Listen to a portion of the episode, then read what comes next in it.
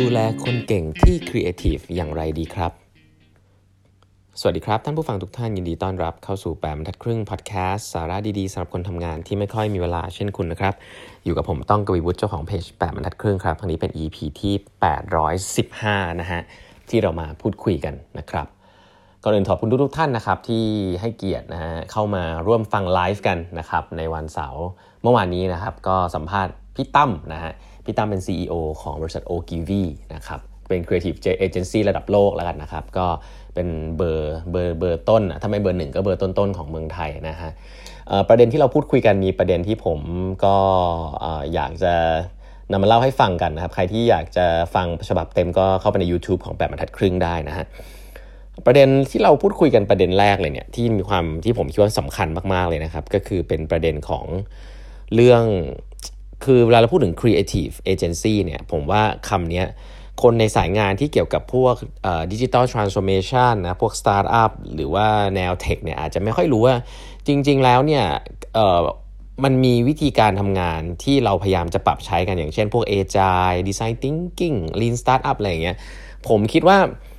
มันมีการทำอย่างนี้อยู่ใน Creative Agency กันเยอะพอสมควรแล้วนะครับ จากการที่ผมเคยเคยพูดคุยกับเพื่อนๆที่ทำงานในเอเจนซี่มา วันนี้เลย จากการที่พูดคุยกับพี่ตั้มเนี่ยทำให้ confirm ครับว่าไอ้เรื่องการบริหารงานให้ทีมงานได้ทำงานด้านครีเอทีฟได้ดีเนี่ยมันมีมาตั้งนานแล้วนะฮะในในในสายงานด้านนี้ก็ก็เลยจะมาเล่าให้ฟังว่ามันมีเรื่องของอะไรบ้างเนาะแต่สิ่งหนึ่งซึ่งผมคิดว่าอยากจะเน้นย้ำมาก ๆ เลยนะครับ แล้วก็จะมาพูดในพอดแคสต์ครั้งนี้ก็คือว่าทำยังไงนะฮะเราจะทำยังไงให้คนที่มีความครีเอทีฟเนี่ย เขาสามารถที่จะอยากที่จะทำงานแล้วก็ไม่ไม่ท้อแท้ท้อถอยไปเสียก่อนนะครับ ที่น่าสนใจคือมีอันหนึ่งครับ เราเราเราจะชอบคิดว่าการทำงานด้านครีเอทีฟเนี่ยเราไม่ควรจะไปเขาเรียกว่าอะไร kill idea นะครับ หรือว่าแบบต่อแบบไปทำร้ายไอเดียมันอะไรแบบเนี้ยซึ่งจริงๆก็เป็นสิ่งที่ถูกต้องนะครับแต่ว่าได้คุยกับพี่ตั้มเนี่ยพี่ตั้มบอกว่าจริงๆ แล้วในในบริษัท Creative Agency o g i v i เองเนี่ย มันจะมี culture หนึ่งซึ่งน่าสนใจมากครับคือ culture ของการ pitch ไอเดียกันภายในครับคือหลาย ๆ ท่านเนี่ยจะพอทราบนะใครที่เคยอยู่ในองค์กรใหญ่จะเห็นว่าตอนที่ creative agency หลาย ๆ ที่มา pitch ไอเดียให้กับ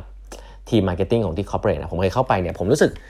ก็สงสารนะมาพูดตามตรงหลาย ๆ ครั้ง เพราะว่าการ pitch ไอเดียด้าน creative เนี่ยบางทีมันเป็นเรื่องรสนิยมนะ เออใช่ไม่ใช่ชอบไม่ชอบนี่จริงๆมันพูดกันยากนะบางทีมันก็ลุ้นแทนนะว่าโอ้โหเขาพวกเขาก็อุตส่าห์เอางานอะไรมาเสนอเนาะแล้วก็โอ้โหเล่ากันเป็นฉากๆเงี้ยผู้บริหารชอบไม่ชอบบางที ไม่ใช่สายแบบ marketing เลยอะไรเงี้ยก็ไปโห comment ซะแบบบางทีรสนิยมตัวเองนี่แย่มากใช้คำนี้คือ เป็นคนที่ไม่ได้ติดตามโลกอะไร แต่ก็พูดจากมุมมองตัวเองจนแบบงานดีๆ มันโดน comment จนแบบเสียดายแบบบางทีก็เขินแทนอะใช้คำนี้ แต่ผมก็ถามพี่ตั้มว่าเออแล้วโดนโดนปฏิเสธไอเดียบ่อยๆ แบบนี้แล้วทีมงานไม่เสียกำลังใจหรอ พี่ตั้มบอกว่าเออแต่ culture นี้เป็น culture ของ creative agency อันหนึ่งก็คือเป็น culture ที่เขาจะ pitch ไอเดียกันภายในบ่อยมากนะครับ แล้วก็บางทีก็ผ่านบางทีก็ไม่ผ่านการถกกันจะใช้คำนี้การถกไอเดียการการตบไอเดียให้มันดีขึ้น เพราะฉะนั้นการ pitch ไอเดียไม่ผ่านเนี่ยเขาพยายามจะสร้าง culture ว่า มันก็เป็นเรื่องของไอเดียนะครับมันไม่ผ่านไม่ได้หมายความมันไม่ดีแต่มันแค่มันไม่ผ่าน แค่ว่าก็ต้องกลับไปทำใหม่นะครับให้มันดีขึ้นอะไรเงี้ยเพราะฉะนั้นไอ้ thick skin ของการที่มองว่า failure เป็นเรื่องหนึ่งที่อาจจะไม่ได้ร้ายแรงมากเนี่ยผมว่า culture ของคนที่ทำงานในสายครีเอทีฟเนี่ยเท่าที่ผม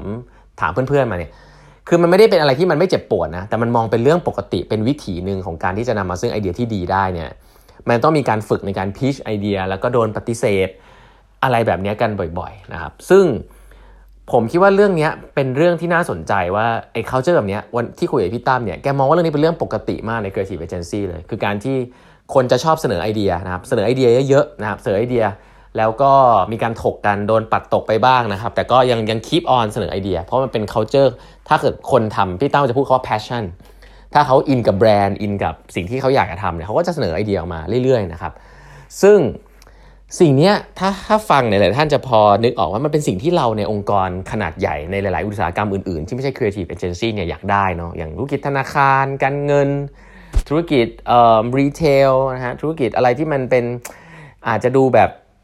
เขาเรียกว่าอะไรอะใช้ logic เยอะอะเนาะมีคนจบ MBA เยอะใช้คำนี้แล้วกันพวกพวกแก๊ง MBA ผมก็ MBA นะพวกที่ logic เยอะๆคอมเมนต์เยอะๆนะทำสไลด์สวยๆเอ่อ structure มากๆเนี่ย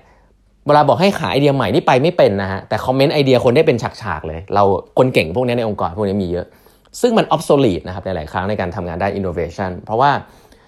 เราต้องการสร้างคนที่เสนอไอเดียได้แล้วก็ไม่เขาเรียกว่าอะไรอะไม่ซีเรียสกับไอเดียจนเกินไปที่จะโดนปัดตกหรืออะไรแบบเนี้ยแล้วก็ keep on เสนอไอเดียใช้ภาษา in design thinking เลยเนี่ยสิ่งนี้คือ ideation เลยนะครับ ผมจะพยายามมันลิงก์กันเลย แต่ว่าในองค์กรใหญ่หลายที่เนี่ย หกว่าจะคอมเมนต์เนี่ยต้องคิดแล้วคิดอีก ต้องทำให้ตัวเองดูฉลาดในคอมเมนต์ของตัวเอง ต้องถามคำถามให้ดูฉลาด แต่เป็นการถามคำถามเพื่อคอมเมนต์คนอื่น แต่ว่าไม่เสนอไอเดียของตัวเอง เยอะมากครับผู้บริหาร ก็คือถ้าเป็นภาษา design thinking เขาเรียกว่า criticize idea แต่ว่าไม่ create idea ซึ่งสองสิ่งนี้ต่างกันโดยสิ้นเชิงนะ ถ้าตอนนี้ใครยังไม่รู้ว่ามันต่างกันยังไง อันนี้คือแย่ละ แต่ว่าไอไอเซนส์ของการที่ว่าเราในองค์กรใหญ่เนี่ย กว่าจะ คนจะคอมเมนต์ไอเดียคนอื่นเนี่ยเยอะนะครับ แต่ว่าเสนอไอเดียเนี่ยโอ้โหกลัวแล้วกลัวอีกนะครับ แล้วก็การที่คนโดนปฏิเสธเนี่ยจะเป็นสิ่งที่น่ากลัวมากนะครับ โดยเฉพาะโดนหัวหน้าว่าหรืออะไรเงี้ยก็จะกลัวกันก็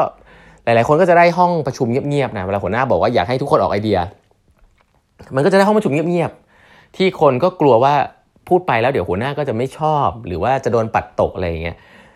คือผมจะบอกว่ามันเป็น culture ที่ตรงข้ามเลยครับที่ผมคุยพี่ตั้มแล้วสิ่งที่น่าสนใจในในการ talk สำหรับผมก็คือว่าพี่ตั้มพูดเหมือนเป็นเรื่องปกติมากเลยใน creative agency ที่จะเกิดการ create ไอเดียขึ้นมาแล้วก็โดนปฏิเสธปัดตกกันแล้วก็ยังทำกันอยู่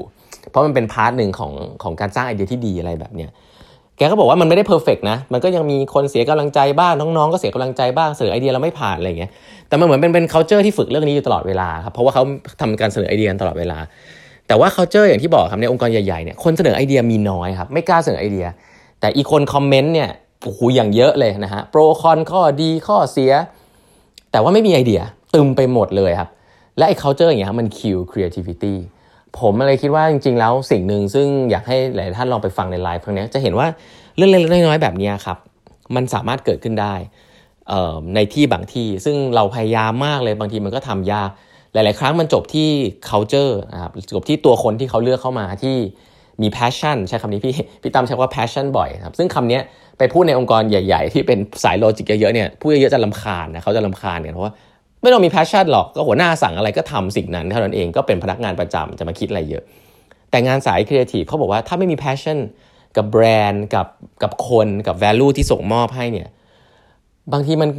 มันมันมันคิดไม่ได้นะ มันทำไม่ได้จริงๆอะไรเงี้ยมันก็มีงานสายแบบนั้นอยู่นะครับเพราะฉะนั้นผมคิดเรื่องพวกนี้องค์กรใหญ่ๆ ที่จะทำดิจิทัลทรานส์โอมชันอะไรกันเยอะแยะเนี่ยควรจะเริ่มคิดนะครับว่าถ้าคุณจะทำงานด้าน innovation คุณจะสร้างทีมด้าน innovation ขึ้นมาการบริหารจัดการเนี่ย culture มันต้องเปลี่ยนไปมากนะครับโอ้โหนี่นี่พูดมาจบนี่คือจะหมดเวลา8 8นาทีแล้ว แต่ที่จะบอกคือว่า อยากให้ลองไปฟังกันดูครับ ก็เป็นไลฟ์ที่ผมคิดว่าได้ insight อะไรเยอะพอสมควรของการที่บริหารงานคนสายที่เป็นครีเอทีฟนะฮะซึ่งผมคิดว่าเรื่องนี้หลาย ๆ องค์กรก็อยากอยากจะได้เหมือนกันนะครับ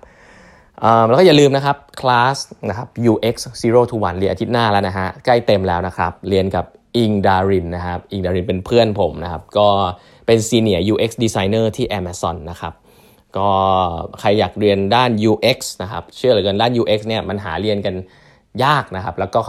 ความรู้ค่อนข้าง ผมต้องบอกว่าค่อนข้าง scatter กระจัดกระจาย มีหลายสายมากเลยนะครับ แต่ถ้าเกิดอยากจะเรียนว่า Amazon ทำงานยังไงนะครับ ในเชิงของ UX User Experience นะครับ สร้างประสบการณ์ที่ดีกับลูกค้าเนี่ย ก็ลองมาเรียนกันได้นะครับ ตอนนี้ก็รับสมัครอยู่นะครับ อยู่ใน